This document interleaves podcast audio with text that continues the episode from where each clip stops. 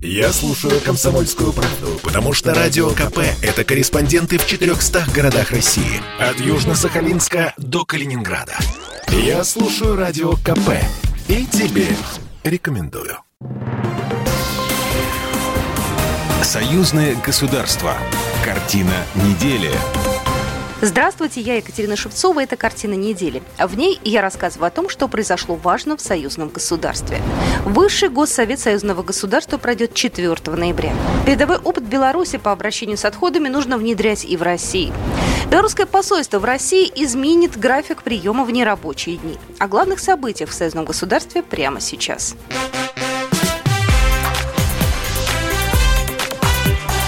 Главное за неделю. Высший госсовет союзного государства пройдет 4 ноября. Президент Беларуси на встрече с генпрокурором России Игорем Красновым подтвердил дату проведения Высшего госсовета союзного государства.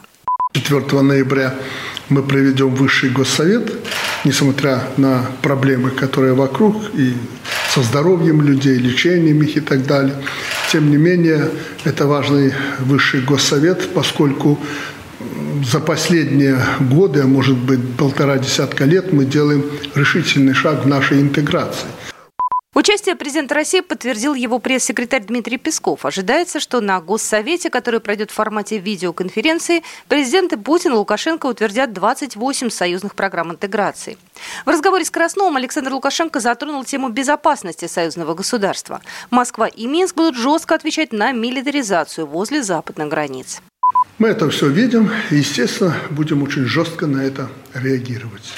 Мы еще подождем некоторое время, предупредим их, ну, а потом у нас есть что продвинуть ближе к границам. И у нас, и тем более в Российской Федерации. Здесь мы будем действовать жестко, не глядя э, ни на какую критику с их стороны.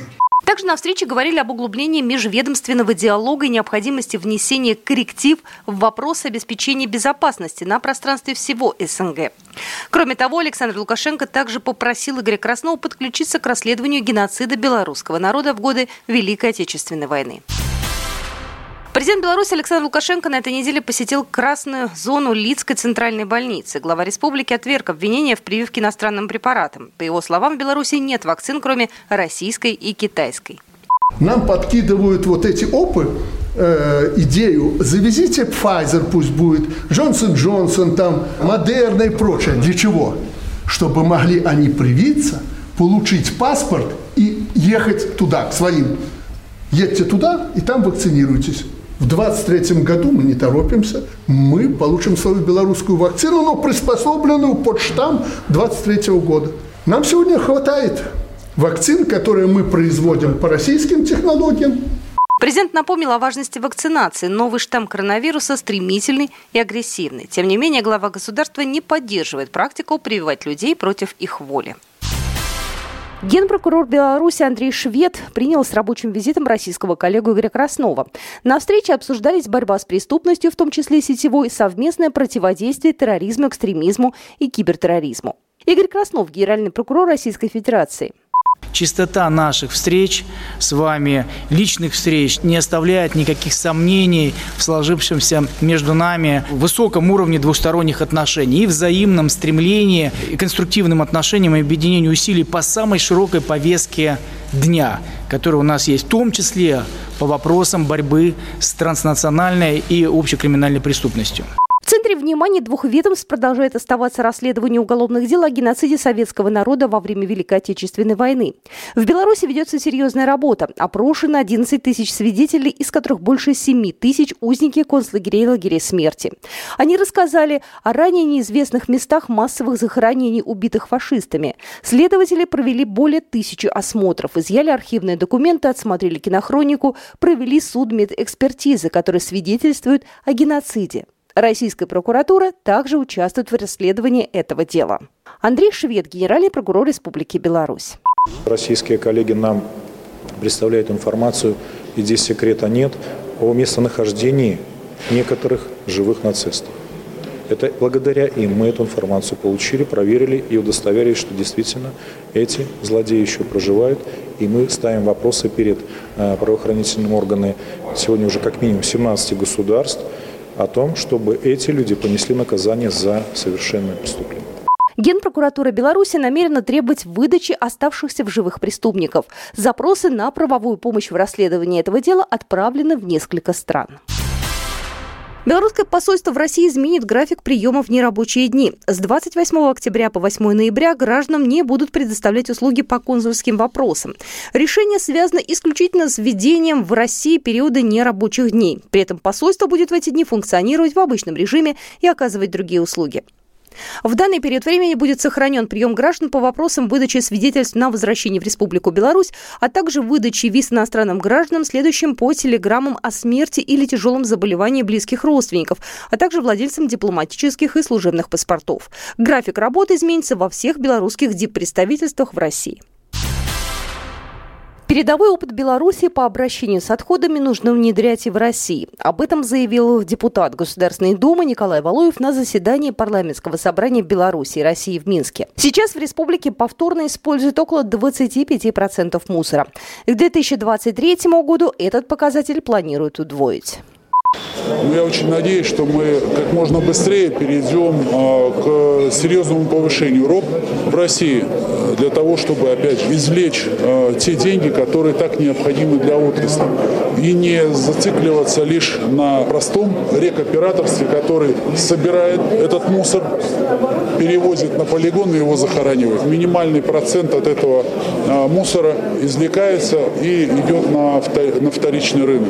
Ну, то есть э, мы говорим о каких-то там жалких трех процентах, это ни о чем. Ну, пять, не больше.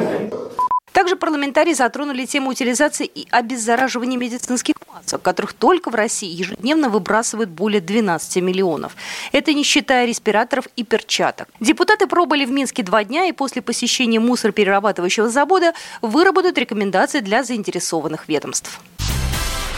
В Беларуси и России информационные технологии успешно задействованы в повседневной жизни. Госсекретарь Союзного государства направил приветствие участникам международной научно-практической конференции «Информационные технологии и право», которая прошла на этой неделе в Минске. Дмитрий Месенцев пожелал участникам мероприятия плодотворной работы и новых успехов по совершенствованию цифрового законодательства. На конференции с докладом «Вопросы опубликования нормативных правовых актов союзного государства» выступил заместитель начальника Департамента правового обеспечения Постоянного комитета союзного государства Анна Шпак. Дети из Донбасса, пострадавшие в ходе войны, поблагодарили президента Беларуси Александра Лукашенко за реабилитацию в Белорусском национальном детском образовательно-оздоровительном центре «Зубренок». Видео обращения опубликовали белорусские СМИ. Уважаемый Александр Григорьевич, меня зовут Михайлова Юлия. Я в 2015 году попала под минометный обстрел. И испытав ту боль войны на себе, я хочу вам выразить огромное спасибо, благодарность за заботу, доброту, которую вы подарили нашим детям. Дети-сироты, дети, которые попали под обстрел, дети, которые лишились родителей из-за войны. Спасибо. В Национальном детском центре «Зубренок» с 15 сентября по 5 октября проходили реабилитацию 150 детей из Донбасса. Для них провели экскурсию по знаковым местам Беларуси. Распоряжение об организации лечения подписал Александр Лукашенко по просьбе благотворительных организаций. Белорусский государственный университет является национальным брендом Беларуси, заявил на этой неделе госсекретарь Союзного государства Дмитрий Мезенцев. Он направил видеообращение к участникам торжественного заседания Совета БГУ, передает Белта. По его словам, Белорусский государственный университет – это национальный бренд республики. Напомню, БГУ 30 октября отметил свое столетие. Кабардино-Балкария и Республика Беларусь начинают сотрудничество по 14 направлениям в экономической и социальной сферах. Об этом заявили после встречи главы российского региона с министром информации Беларуси. Белорусская делегация приехала в Нальчик для реализации соглашений о сотрудничестве, подписанных на седьмом форуме регионов. Стороны планируют обмениваться товарами и услугами. Казбек Коков, глава Кабардино-Балкарской республики. Наши народы связывает многовековая история – общая судьба. Мы обсудили многие вопросов, где мы можем объединить наши усилия. Это как и агропромышленный комплекс, сфера туризма, наука.